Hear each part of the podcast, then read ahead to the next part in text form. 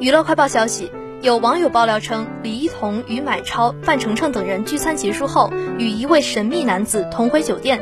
消息一出，引发网友热议，纷纷猜测男子身份。随后，有网友发现该名男子正是魏大勋。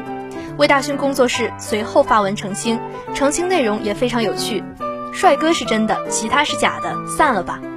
看来，对于大家对神秘男子又高又帅又体贴的评价，魏大勋是认可的。但是其他消息均是不实消息了。据悉，李一桐工作室在早前也发文否认恋情，称只是好友的私人聚会。